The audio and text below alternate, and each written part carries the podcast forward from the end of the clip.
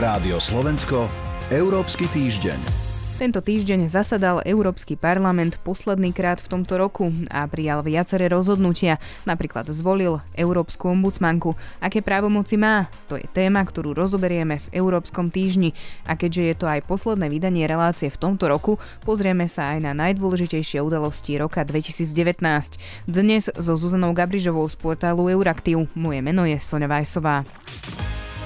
Rádio Slovensko, Európsky týždeň štúdiu teraz vítam Zuzanu Gabrižovú z portálu Euraktiv. Dobrý deň. Dobrý deň. Európsky parlament tento týždeň zasadal, prijal niekoľko rozhodnutí a okrem iného aj zvolil opätovne Emily O'Reilly na pozíciu Európskej ombudsmanky.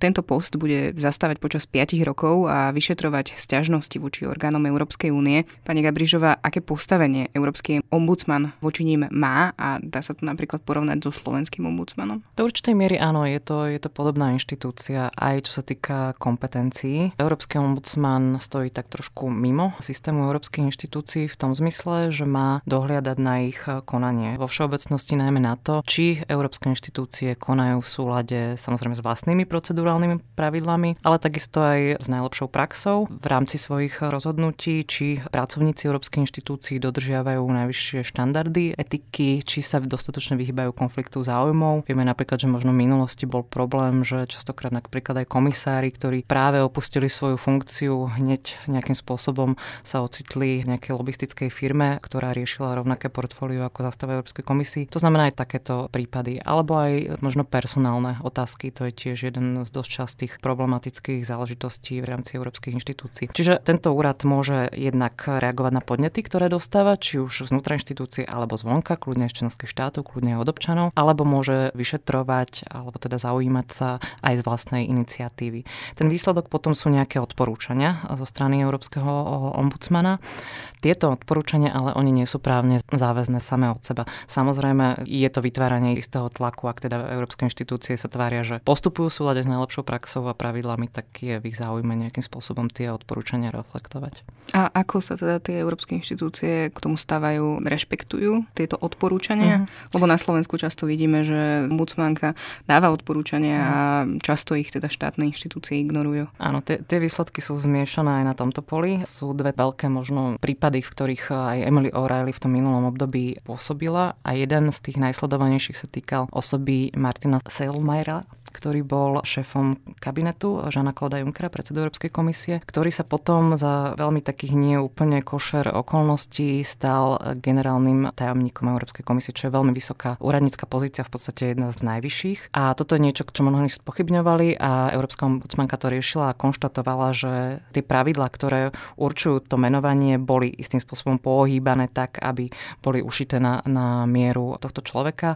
Európska komisia si ako keby neúplne 100% priznala, že to tak bolo, ale tým výsledkom minimálne bolo to, že do budúcnosti by sa takéto niečo nemalo opakovať, pretože tie pravidla boli tým spôsobom upravené v reakcii na tento prípad. Druhou takou veľkou témou, ktorú riešila, ktorá je možno zaujímavá, je, že kritizovala radu EÚ, to znamená členské štáty, že nie sú dostatočne transparentné, najmä na tých nižších rokovacích úrovniach na pracovných skupinách rady. Že to je jednoducho dokumenty, s ktorými pracujú a ktoré nejakým spôsobom aj odzrkadľujú, ako prebieha ten rozhodovací proces, ako sa členské štáty štáty stavajú k jednotlivým otázkam na tej pracovnej úrovni, nie sú verejne dostupné a dokonca nie sú dostupné častokrát ani napríklad Európskom parlamentu. Keby sme sa pozreli na to, že aké postavenie ona má, je to silné postavenie v rámci toho celého procesu? Kompetenčne nie až tak silné, pretože tie odporúčania nie sú záväzné. To znamená v tomto zmysle ona nemá v rukách e, nejakú takú tú hard power, silnú moc a silné kompetencie. Ale jej závery samozrejme nie je niečo, čo prechádza úplne bez povšimnutia.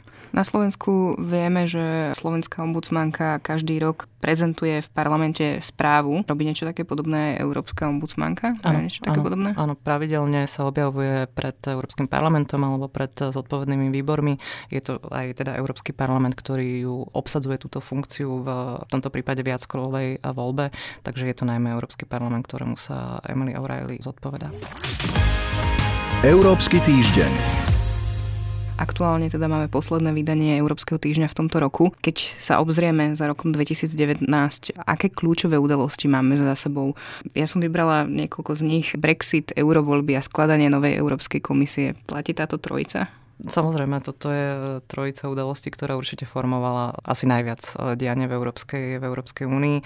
Brexit nás samozrejme trápil celý rok a ešte nás aj chvíľu bude trápiť. A aj rok predtým. A aj rok predtým. Teda minimálne aj, e, keď sa na to pozrieme z perspektívy Veľkej Británie, tak sa tam udiali veľké veci. Od Terezy Mayovej, ktorej sa nepodarilo pretlačiť nejakú verziu odchodovej dohody, až teda k tomu, čo sme videli pred pár dňami zvoleniu Borisa Johnsona za solidnou, solidnou väčšinou a vyzerá, že sa teda budúci rok niekam pohneme. Európska Európske voľby nám priniesli niekoľko vecí. Priniesli nám nenasledovanie systému tzv. špicen kandidátov, to znamená Európsky parlament ako keby na jednej strane stratil najpriamejší vplyv na obsadzovanie postu šéfa Európskej komisie. Na druhej strane je to parlament, ktorý vyšiel z týchto volieb, ktorý je asertívny, ktorý je politicky fragmentovaný, to znamená dosahovanie akejkoľvek politickej väčšiny a podpory za akýkoľvek návrh, ktorý prichádza, bude komplikovanejšie. A Ale na novo sa tam aj rozkladali vlastne sily v Európskom parlamente. Na novo sa rozkladali sily, presne tak. Jedna z tých takých trendov, ktorý vidíme, posilnenie napríklad e, skupiny zelených, čo potom sa aj odráža, alebo teda prominentnosť zelených tém sa, sa odráža aj pri formovaní novej Európskej komisie. Vidíme to a videli sme to aj v uplynulých týždňoch. Tá zelená agenda, téma uhlíkovej neutrality, o ktorej rokovali lídry členských štátov, je veľmi, je veľmi vysoko v prioritách novej Európskej komisie. Tá nová Európska komisia je teda zaujímavá v viacerých pohľadoch, už o sebe napríklad nehovorí, že je politická, ako o sebe hovorila komisia Žana Claude Junckera, hovorí o sebe, že je geopolitická nejakým spôsobom vyjadrenie toho, že Európa naozaj potrebuje eh, zvýšiť svoju váhu na, na globálnej, globálnej scéne. No a potom tam boli aj samozrejme iné, iné témy, ktoré ten rok eh, nejakým spôsobom sprevádzali. Stále nedokončená samozrejme diskusia o právnom štáte. Polsko, Maďarsko. V prípade Polska došlo minimálne k tomu, že tam boli rozsudok súdneho dvora EU, ktorý istým spôsobom zvrátil nejakú časť eh, súdnych reforiem v Polsku. Komunikácia s Maďarskom stále, stále pokračuje bez nejakých väčších výsledkov. Možno na zahranično-politickej scéne bolo veľmi dôležité minulý rok to, že sa Grécko s Macedónskom dohodlo na vyriešilo problém názvu Severné Macedónsko, čo sa ale bohužiaľ potom nepretavilo do toho, že Únia nebola schopná dostať svojmu slubu a nezačala prístupové rozhodnutia nielen so Severným Macedónskom, ale ani s Albánskom.